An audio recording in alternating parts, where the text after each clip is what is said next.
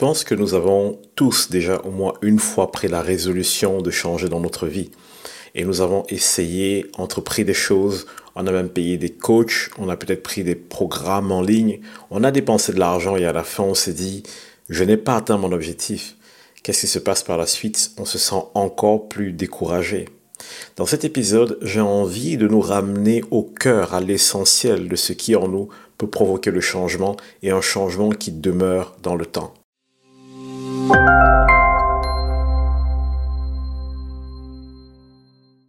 J'espère que vous tous qui regardez cette vidéo, vous allez très bien.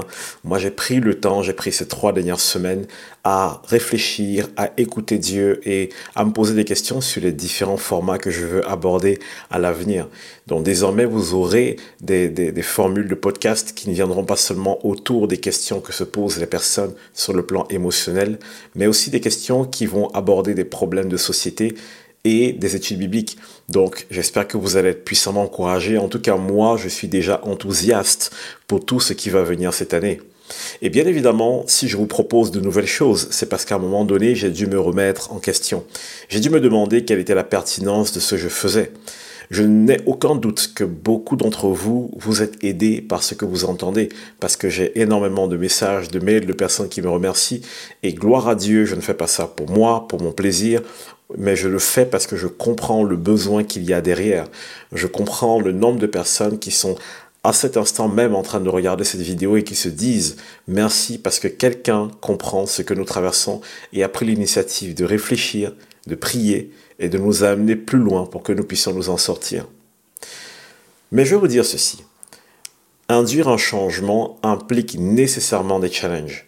Imaginez par exemple que je veux faire une conduite écologique et que malheureusement je garde mes mauvaises habitudes au volant. Je peux changer autant de voitures que je veux, je vais amener mes mauvaises habitudes avec moi. À quoi est-ce que cela s'applique dans le changement?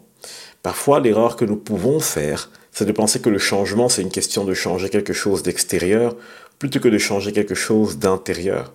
Changer de façon de faire plutôt que de changer de façon de penser. Et là, on va droit au but. Si nous voulons un changement qui dure, qui demeure dans le temps, un changement qui soit profond et qui nous porte, nous devons commencer par l'essentiel, remplacer une question. Souvent on se dit « qu'est-ce que je veux changer ?» Je vous propose de remplacer cette question désormais par « pourquoi je veux changer ?» Avant de vouloir tout de suite se lancer dans des solutions, de faire ceci ou de faire cela, prenons le temps d'étudier la vision. Qu'est-ce qui me motive à changer ? Vous savez, si votre motivation pour le changement, c'est de rattraper le voisin parce que lui a une grosse voiture, une grosse maison, ainsi de suite, si votre motivation, c'est la convoitise, vous allez vous décourager. Si votre motivation, c'est de plaire à quelqu'un d'autre, vous allez vous décourager. Surtout si, bien évidemment, cette personne ne voit pas tous les efforts que vous faites. Alors, quelle est votre motivation? Tout commence à ce niveau. Si nous ne travaillons pas au niveau de notre motivation dans un premier temps, ce qui va se passer, c'est que nous aurons l'impression, quand nous allons induire le changement, de lutter contre nous-mêmes. Si par exemple nous aimons dormir et que nous avons décidé de nous lever tous les matins pour faire du sport, ben se lever va être compliqué. Si par exemple nous voulons perdre du poids et que nous avons toujours nos mêmes habitudes alimentaires, ça va être compliqué. Alors, est-ce qu'on change une habitude alimentaire ou une habitude de sommeil du jour au lendemain? Non. Il y a quelque chose de plus profond à changer. Nous devons changer notre perception. Nous devons enlever nos yeux de ce que nous voulons changer pour la tourner vers la raison pour laquelle nous voulons changer. Si par exemple, je me sers à manger, je prends le cas par exemple de la boulimie. Si je me sers à manger et que je me dis juste « je ne dois pas faire ça, je ne dois pas faire ça, je ne dois pas faire ça », c'est une lutte perpétuelle. J'aurai l'impression que chaque repas, chaque pensée vis-à-vis de la nourriture est un combat intense. Et au bout d'un moment, on est fatigué de se battre et on abandonne tout simplement. Mais si par contre, je me dis « je veux être en bonne santé », qu'est-ce qui va se passer ? Lorsque je vais me servir, je vais me servir avec la perspective d'être en bonne santé. Je vais acheter mes repas avec la perspective d'être en bonne santé. Je ne suis pas en train de combattre une passion, je suis en train d'installer en moi un objectif. Et donc à chaque fois que je vais être tenté de faire un pas en arrière, ce qui va me retenir, ce n'est pas la force de ma volonté, mais ce qui va me retenir, c'est ma droiture dans mon objectif. C'est la connaissance profonde de mon pourquoi.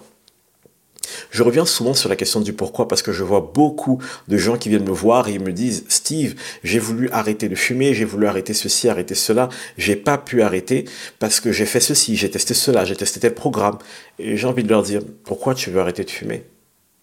Quelle est la raison pour laquelle tu veux arrêter de fumer ?»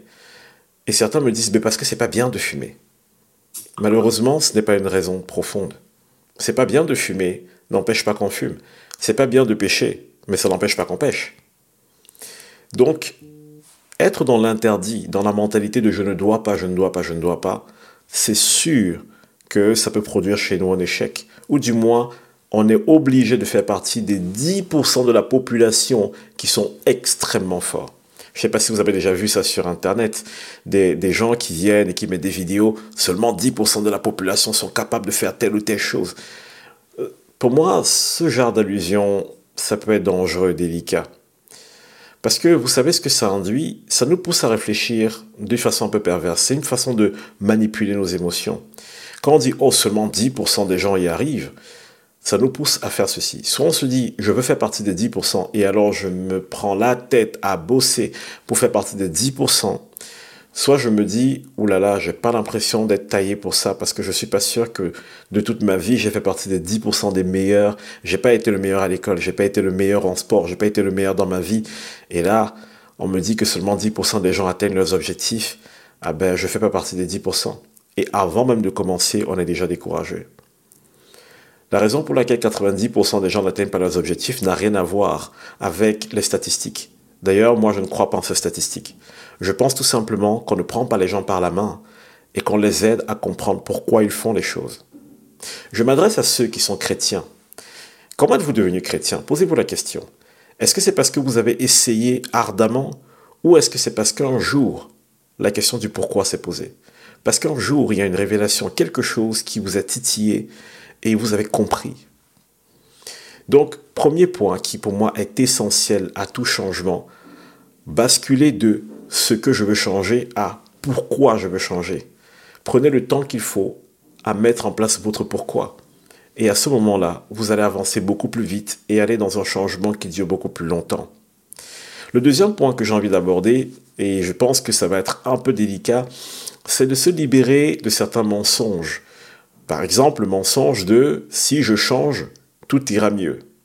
Non. Si on change, tout n'ira pas forcément mieux.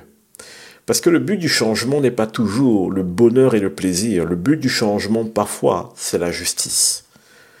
Il est tellement plus intéressant d'être inconfortable, mais de savoir qu'on est dans la droiture et la justice, que d'être confortable et de savoir, en fait, qu'on est en train de faire du mal à son prochain.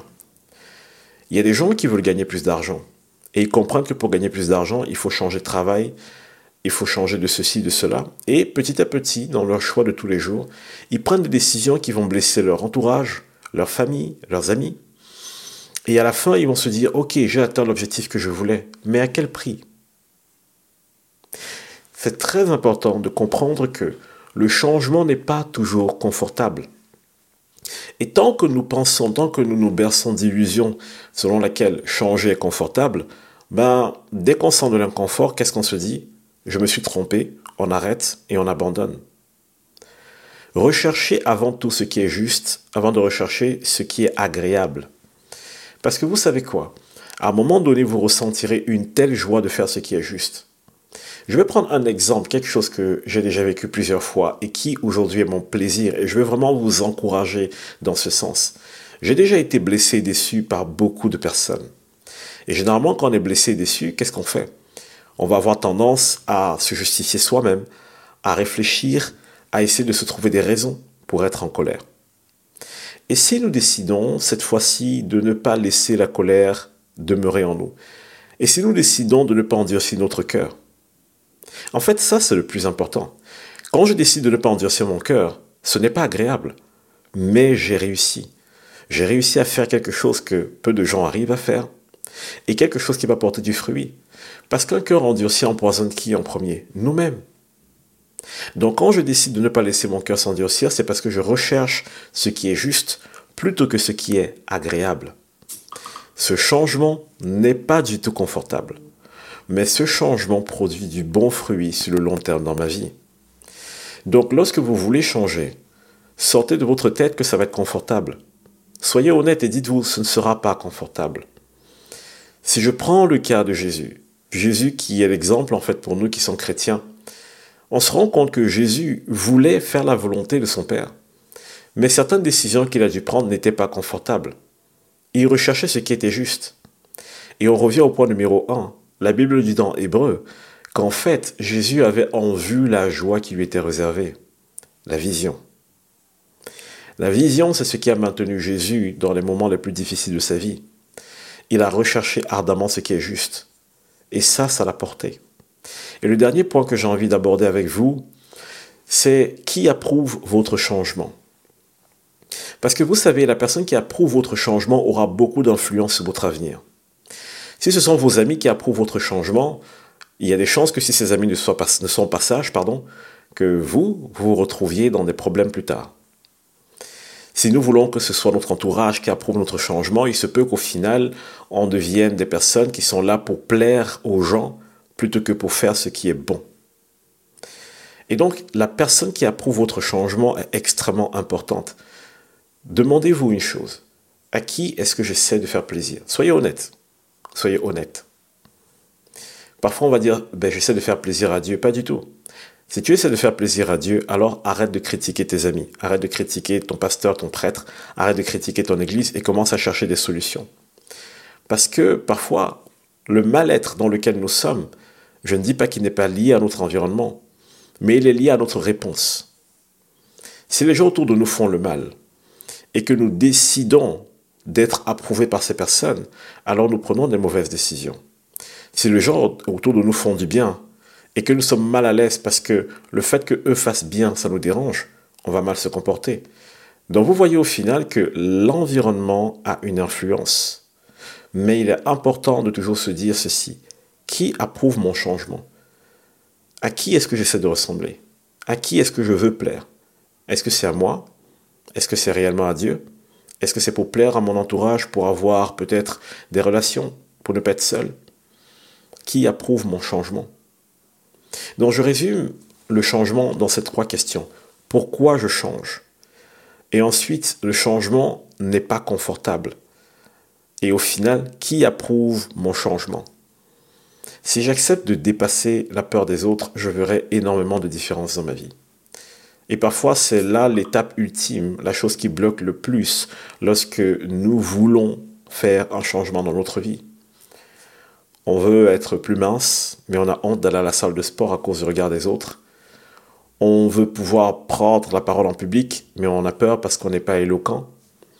On veut faire telle ou telle chose et on est bloqué parce que soit la vision n'est pas claire et on s'arrête en chemin, soit on se disait ben, « ce serait peut-être mieux, je me sentirais mieux » parce qu'on recherche une émotion. Et à la fin, quand ce n'est pas confortable, on oublie que c'est ce qui est juste qu'il faut faire et on s'arrête. Ou alors on se dit « oulala, qu'est-ce que les gens vont penser ?» et on s'arrête. Je suis convaincu d'une chose. Si nous dépassons ces trois choses-là, si nous les mettons en, dans, en place pardon, dans notre vie avec diligence, nous allons voir un changement qui dure et qui demeure. J'aurai certainement bien d'autres épisodes qui arriveront sur le changement. Mais je voulais aujourd'hui encourager toutes les personnes qui ont pris cette décision dès ce début d'année de changer, qui se sont dit « je veux voir un changement dans ma vie ». D'ailleurs, quelle que soit la période à laquelle vous écoutez cette vidéo, il n'y a pas un moment pour changer. C'est maintenant qu'il faut changer. C'est au moment où je comprends qu'il y a un truc à changer, qu'il faut que j'initie le changement. Mais je suis convaincu que si nous prenons les choses telles qu'expliquées aujourd'hui, nous aurons la possibilité de voir du fruit dans notre vie. Et ce fruit va nous encourager à aller encore plus loin et à demeurer ferme dans ce changement. J'ai envie de vous encourager, j'ai envie de t'encourager avec ce verset. En Isaïe quarante et un, verset dix. « Ne crains rien, car je suis avec toi. Ne promène pas des regards inquiets, car je suis ton Dieu. Je te fortifie, je viens à ton secours. Je te soutiens de ma droite triomphante. » Dieu te fait une promesse aujourd'hui. Il te dit que quel que soit là où tu en es, quel que soit ton niveau, ta capacité, quelles que soient tes luttes, ce que tu vis n'est pas impossible. La première personne qui a envie d'être là pour t'encourager pour ce changement que tu désires ardemment, c'est Dieu lui-même. Alors prends ce verset, Ésaïe quarante et un, verset dix.